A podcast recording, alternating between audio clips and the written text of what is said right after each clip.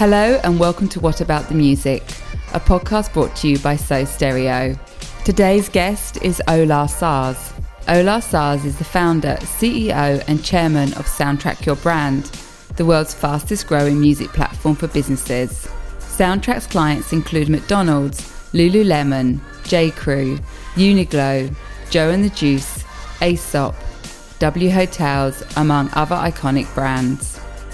A serial entrepreneur active in the music tech space, he was previously the co founder and COO of Beats Music, acquired by Apple and transformed into Apple Music, as well as the co founder of Pacemaker, the world's first DJ driven music platform.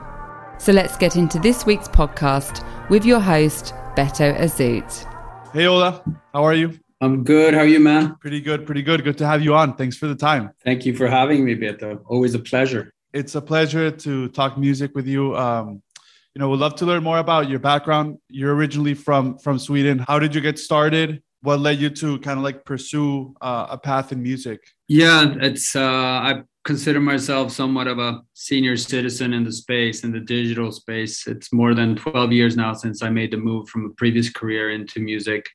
And uh, the short story is, it's uh, both sides of the brain was working. I mean, I, music was my passion and um, one of the, you know, one of the really, really core things in my life. And then uh, obviously at that point, there was also a rational part viewing the music market uh, in terms of it digitizing from production to distribution to consumption at the same time, meaning that things would change, right? A big tectonic shift was about to occur in the music industry. So I made a you know a leap of faith. Started my first music startup, which was called Tony and Pacemaker, and here I am, four startups later, still doing the same thing. Basically, trying to uh, provide consumers and businesses with the right music in the right place at the right time obviously everything you're doing with soundtrack your brand is very important and it goes very well with the mission that we have here in our podcast which is to make music more important in the world of advertising in the world of business. Uh, music is a powerful tool. So you know what led you to start soundtrack your brand? What kind of problems were you seeing in the market? Talk to me about what you've seen so far uh, as to why brands haven't leveraged music so far as they should I've done uh, startups in the in the consumer space previously on the consumer DSP side, um, Beats Music, and then Apple Music, and then I learned about you know how important music is for consumers uh, and how extremely um, big it is. I mean, uh, in the whole world, everyone listens to music. There's very few people don't engage with music, so there's this amazing opportunity in terms of usage, and usage is only growing in the world. But the music industry is really bad at monetizing usage. So, like Goldman Sachs said the other day when they dropped their their predictions on the next upcoming 10 years, which they do every year, um, they they very clearly stated music is just growing uh, even faster than we expected every year uh, consumption is is growing, but it's completely under monetized and inefficient. So it drove me to enter this market based on exactly that that there's a dysfunctional market and there's massive opportunity to improve monetization both in the consumer markets and in the b2b market so the last two startups i've been doing and are currently are doing is in the b2b space meaning exactly what you guys uh, are talking about and what you work with, you know, for brands and businesses. So I started Spotify Business together with Spotify, which is nothing more complicated than taking the music streaming revolution into the branded space and into the background music market as an initial effort. And then I pivoted out from from Spotify uh, into becoming 100% independent, rolling out Soundtrack as the world leading streaming service for business. So, answering your question, I think there's this very clear opportunity in the brand markets or the B2B market or the advertising market or the retail markets to improve monetization. Once again, back to Goldman Sachs' general thesis, because it's completely under monetized. If it's under monetized in the consumer space, it's not even close to as under monetized as it is in the B2B space. It's absolutely broken. It's terrible, both in the background music space and in the sync space where you are. So, massive opportunity. Yeah, I mean, the concept of a restaurant owner or a bathing suit store and the concept of so many of these small businesses getting their personal Spotify accounts to stream music for for their shop right that's that's illegal and a lot of people are unaware of that and not only that but if you leverage company like soundtrack your brand right you can not only gain legal access to an amazing repertoire right of upwards of 50 million tracks or even more that are on spotify right but you gain things like sonic identity and sonic palette for your brand right so like it's incredible the lack of awareness, right, that you see in the world with the concept of, of music because music plays into the emotion. And when you enter a store and you listen to a song you like, well, that song might be responsible for you wanting to maybe buy an item because you feel better about yourself, right? So music directly contributes to a transaction, maybe. Oh no, it's not. It's not even maybe. the The thesis that both you and I are working with um, trying to unlock value in the B2B markets for the creators, and they deserve to get paid for their art. So uh, the thesis with soundtrack is exactly what you're saying is if you play the right music at the right place at the right time uh, it will drive your business and we have multiple research efforts that prove so we've been together working together with the world's biggest hamburger chain out of Chicago, which everyone knows what it is. And we did the world's biggest field experiment with applying our model uh, through the retail network, and it drove sales by statistically proven 9%. So if the music is great, people will stay for a milkshake. If the music is great in a restaurant, to stay for another drink in the bar rather than walk to the bar next door. If the music is terrible in your cafe in Miami, people will walk out. They're not going to stay in line. It's as simple as that. So my job is to unlock the value exchange in between the music creators and the brands in an equally beneficial manner, meaning that providing, you know, it's not like the entrepreneur using a Spotify account illicitly, which is, or an Apple account illicitly, or an Amazon account illicitly, really knows about it because there hasn't been a streaming service out there for them. So we're, we're just fixing the problem of supplying them with, and they're happy. There's no ill will of doing it. If we provide them with the great product, they'll actually pay for it because they know sustainability counts. They they know that artists also need to make a living. It's just a market who's been terrible in informing and and kind of providing it. So we need to fix that. And and if we fix just the simple background music market, uh, we can add another 40 to 50 billion dollars on top of the estimates that Goldman Sachs are giving us for the streaming market moving forward. It's a significant, meaningful, incremental revenue stream for the music industry, and it's low hanging fruit. And the only thing they need to do is help us inform the market that you need a business grade service to use it in your business. Yeah, I mean, what we see in the the sync world, providing music for video content, and I'm sure you see this too. But music is an afterthought. Uh, it's something that they just they just play and and they forget about it after. When it comes to going to all of these clients, what's the initial reaction that you see when you present Soundtrack your brand? Well, the, the good news for me is, and, for, and for you guys as well, that we're not inventing a behavior, right? We're not inventing a market. The background music market has been here since the 20s, the sync market as well. The new kind of approach is that we go to the market of bars, restaurants, hotels, retail, whatnot. 96% of them already play music. And four out of five claim that music is very important for their customer experience. So I don't have to sell anyone on the fact that music is important for the ambiance or for the restaurant experience. That's already bought in 100%. So that's the first comment.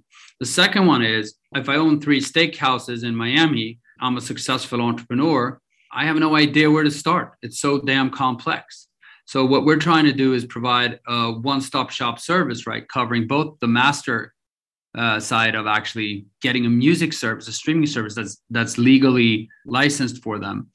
Uh, and then we're also including the performance rights that represent ASCAP, uh, BMI, GMR. So we also cover that in one bill. So they buy soundtrack and we solve all the anxiety of doing the right thing because they do want to do the right thing. I mean, it's 50 bucks a month. That's not a lot of money for a you know steakhouse entrepreneur to get the best catalog of the best artists in the world in the restaurant. Then obviously once we figure out how to explain to them that they can't be using a consumer service, like nobody opens a cinema on a Netflix account, right? That's not Hollywood just didn't allow that to happen. And if you look at the sports market, it's not like the sports bars are using their own private accounts to show the, you know, the NFL, the NBA, or the Premier League in Europe. It's all regulated and it's all functional. So the music industry shouldn't be any less professional in terms of extracting value, right? Why do you think that the music industry is a little bit behind always? Like you see other industries and they consistently are ahead of the curve uh, but then you, you talk about the music industry. Why is the music industry so behind in all of these efforts with digital, with new technology emerging? It's always the music industry trying to play catch up, right? So why why do you see that? That's that's a big question. I mean, just trying to answer it in a somewhat pragmatic way. It's it's a very big industry, and there's many stakeholders in the value chain and uh, there's a lot of people that have to conform to new rule sets if anything is changed right you know there's also a lot of resistance because historically the music industry has been anything but transparent it's been completely non-transparent and it has gained certain individuals and those individuals have been not wanting it to become transparent been fighting with everything they got to, against technology and transparency. But usually technology wins and transparency wins.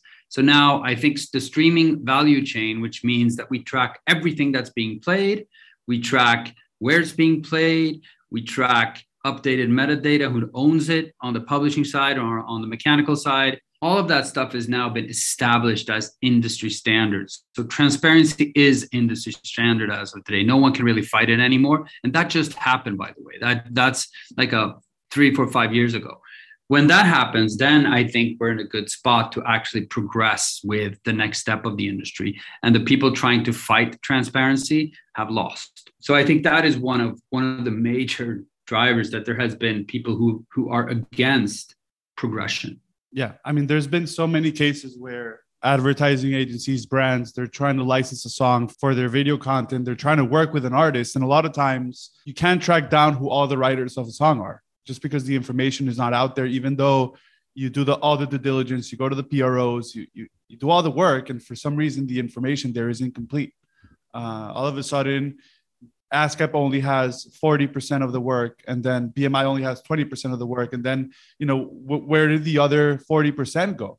Uh, and it's hard to know. And so there's a lot of situations where that happens where uh, someone that wants to engage with a certain artist or a certain song hits a wall because they don't know who are all the stakeholders. And so they have to like call and it takes time and it's, it's all this, this process. But I think eventually we're, we're heading in the right direction. And as you said, the current market is is forcing all the players to be transparent uh, in terms of of maintaining the data and and the rights and and keeping it up to date and, and having that information public so that creators uh, have an easier way to to connect and work with artists right yeah and i think the good news about what i'm doing is that it's incremental the meaning that it's it's extra money for everyone if you ask an artist, like, how much money are you making from background music?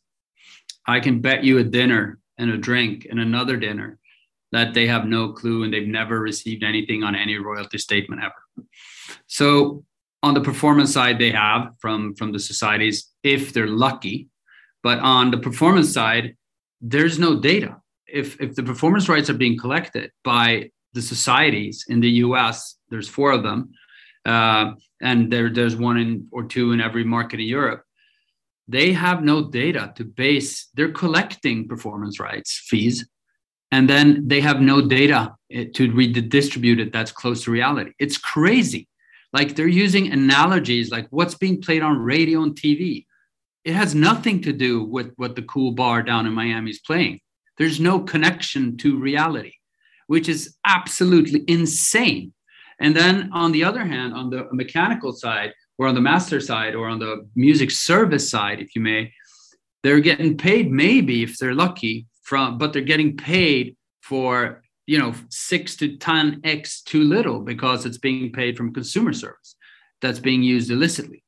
So like I'm just telling people, look, if you want music in your business, which you want, and you want a great service, you got to pay for it, and it's 50 bucks.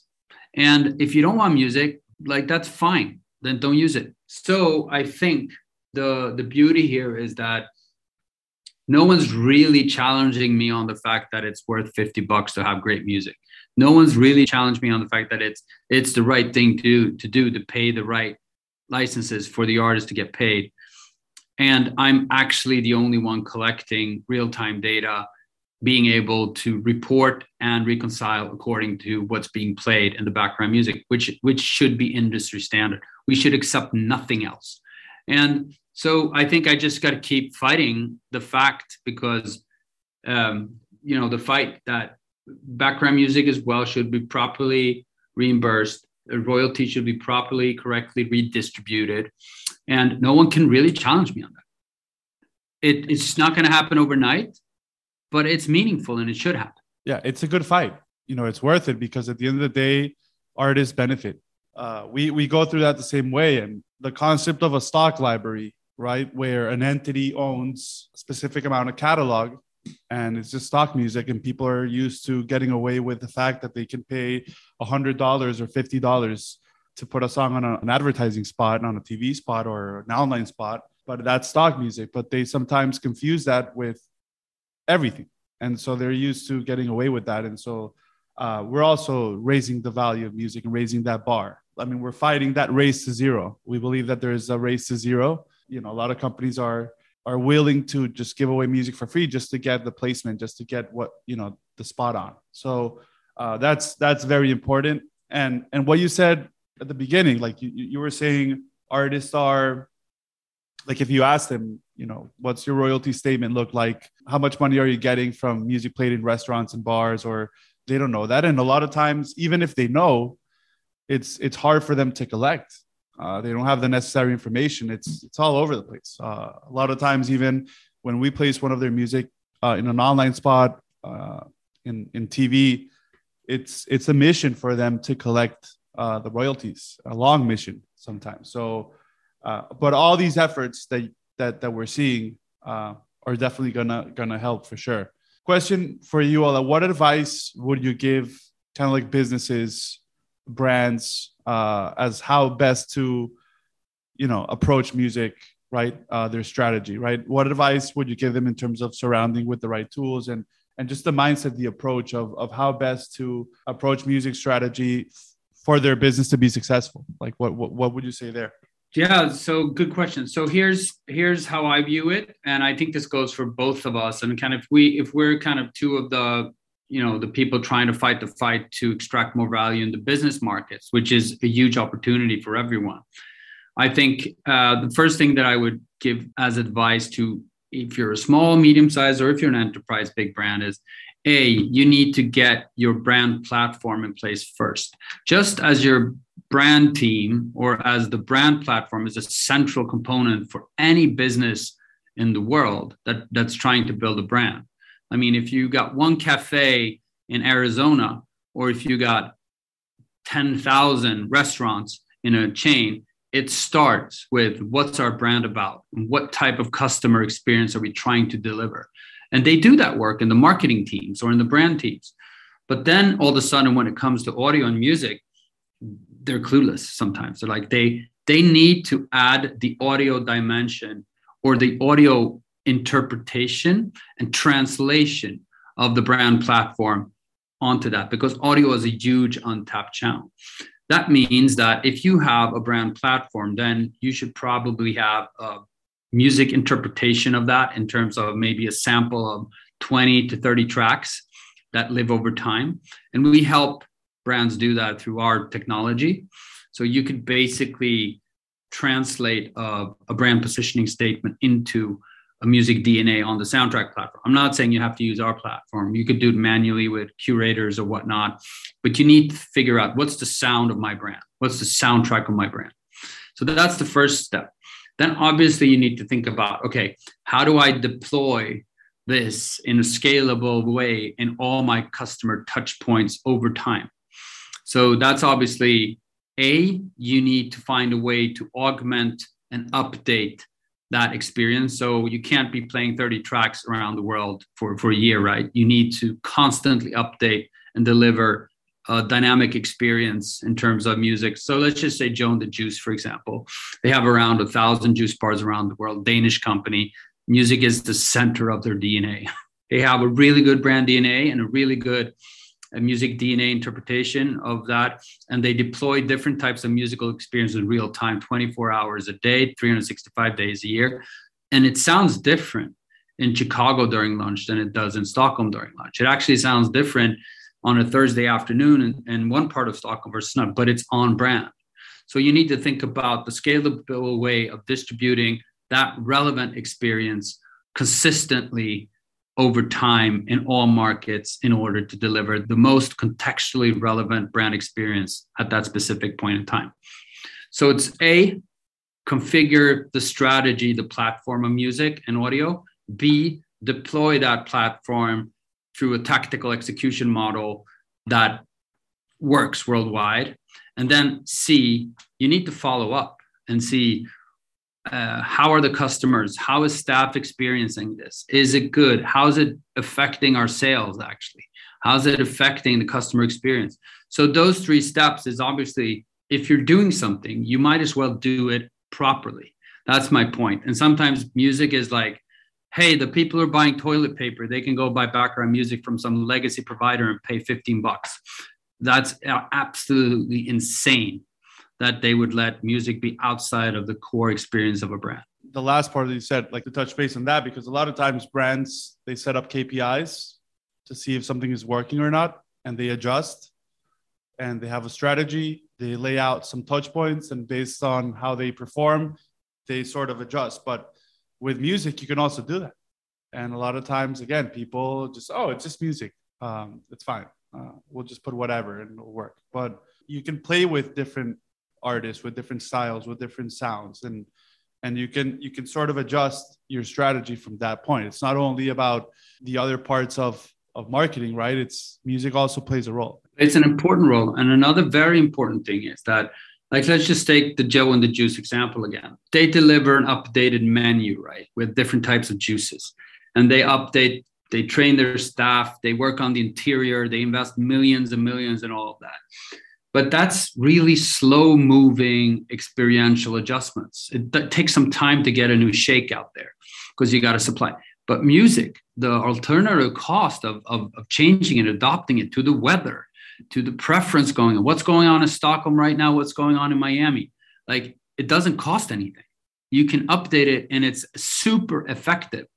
Our research says that a consumer in the us that walks in through a retail door. By the way, there's I think there's around 20 billion store visits in the US every year. And every time a consumer walks into a store, 79 of the consumers that walk into that store actually recognize the music. It's not background music, it's foreground music. And 73% of those 79% who recognize the music, if they hear a track that they like, they will engage. They will search it on the Shazam. They will Google it. They will ask staff. So there's a massive discovery opportunity out there as well. So it's much bigger than any metaverse kind of yada yada discussion. So it's out there in the real world. It's the universe, not the metaverse. So, so there's this massive opportunity out there. And the brand should take it seriously and because the consumers take it seriously.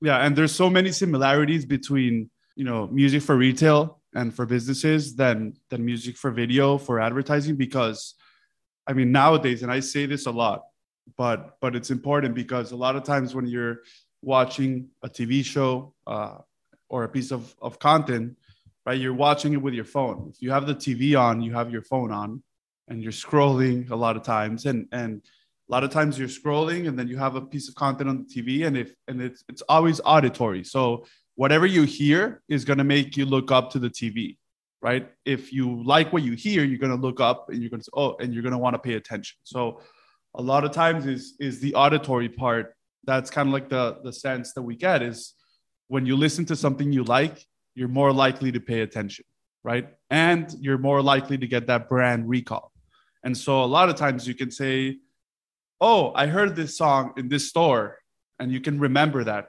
because uh, it ingrains in your memory and so but a lot of times the way brands invest they don't invest uh, in those areas. They invest more in other elements in production or other elements with other talent, right? And, and they don't focus on the music so much, especially when it's proved that it plays a bigger role. Yeah, I mean, I just tell you a real world example. I, you're probably tired of hearing it because you probably hear it every day in your industry. But last night I was doing five episodes um, of a certain series on Netflix because of a track. Guess which track and guess which series, right? and the kids are loving it. So, I mean, just just what one music and the music is is is is such an amazing experience in that specific production and if, if kate bush and everything in that track went viral it does it made me watch the series again with my kids and they're now listening to the track i mean look it's it's just one very tangible example how music and a production plays in and if you do it properly it it's just propels the synergy, right?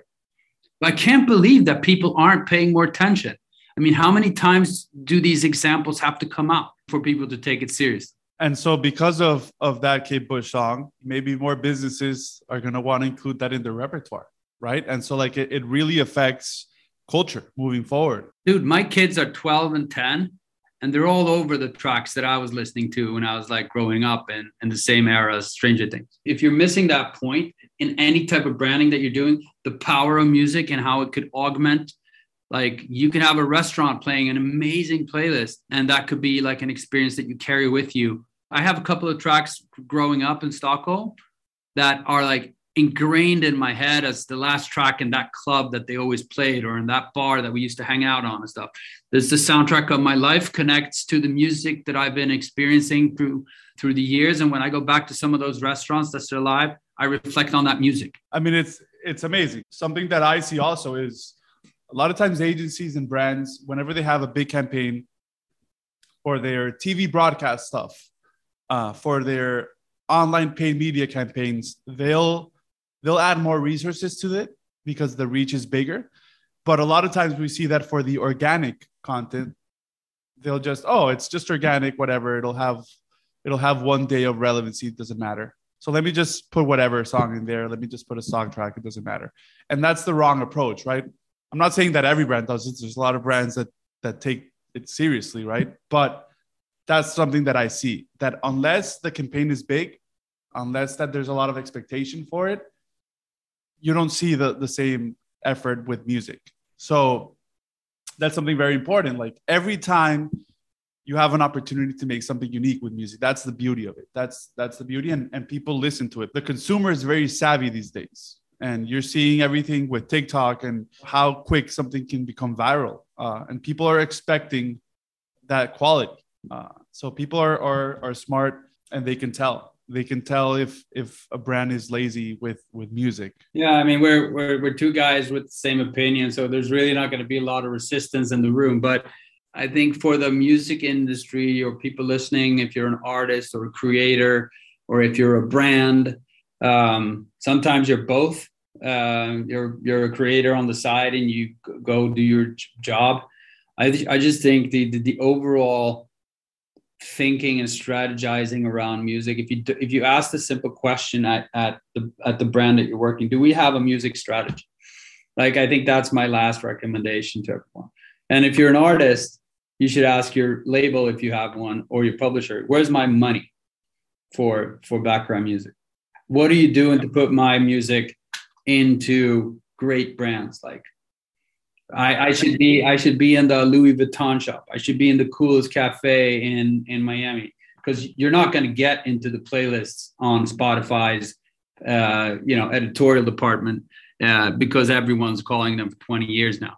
So you got to be more creative, and there's a whole world out there of opportunities in the B2B space. Every brand has a customer acquisition strategy. Every brand has a has a marketing plan. They have a social media strategy. They have a PR plan. They have a lot of these things, and music should be a part of that. And I think that's the example. Obviously, you and me, there's not much resistance, as you said, uh, but it's something that I've. I mean, I never get tired of of pushing this forward because it's the right thing to do and, and, a lot of people benefit from it i have a last thing i want to say uh, on this one on like on the fight for justice is if you work for a big brand like or if you consume a big brand always ask the staff are you guys what music service are you using and if they say spotify or something tell them you can't do that. Like you're you're you're stealing you're stealing royalties from the artist.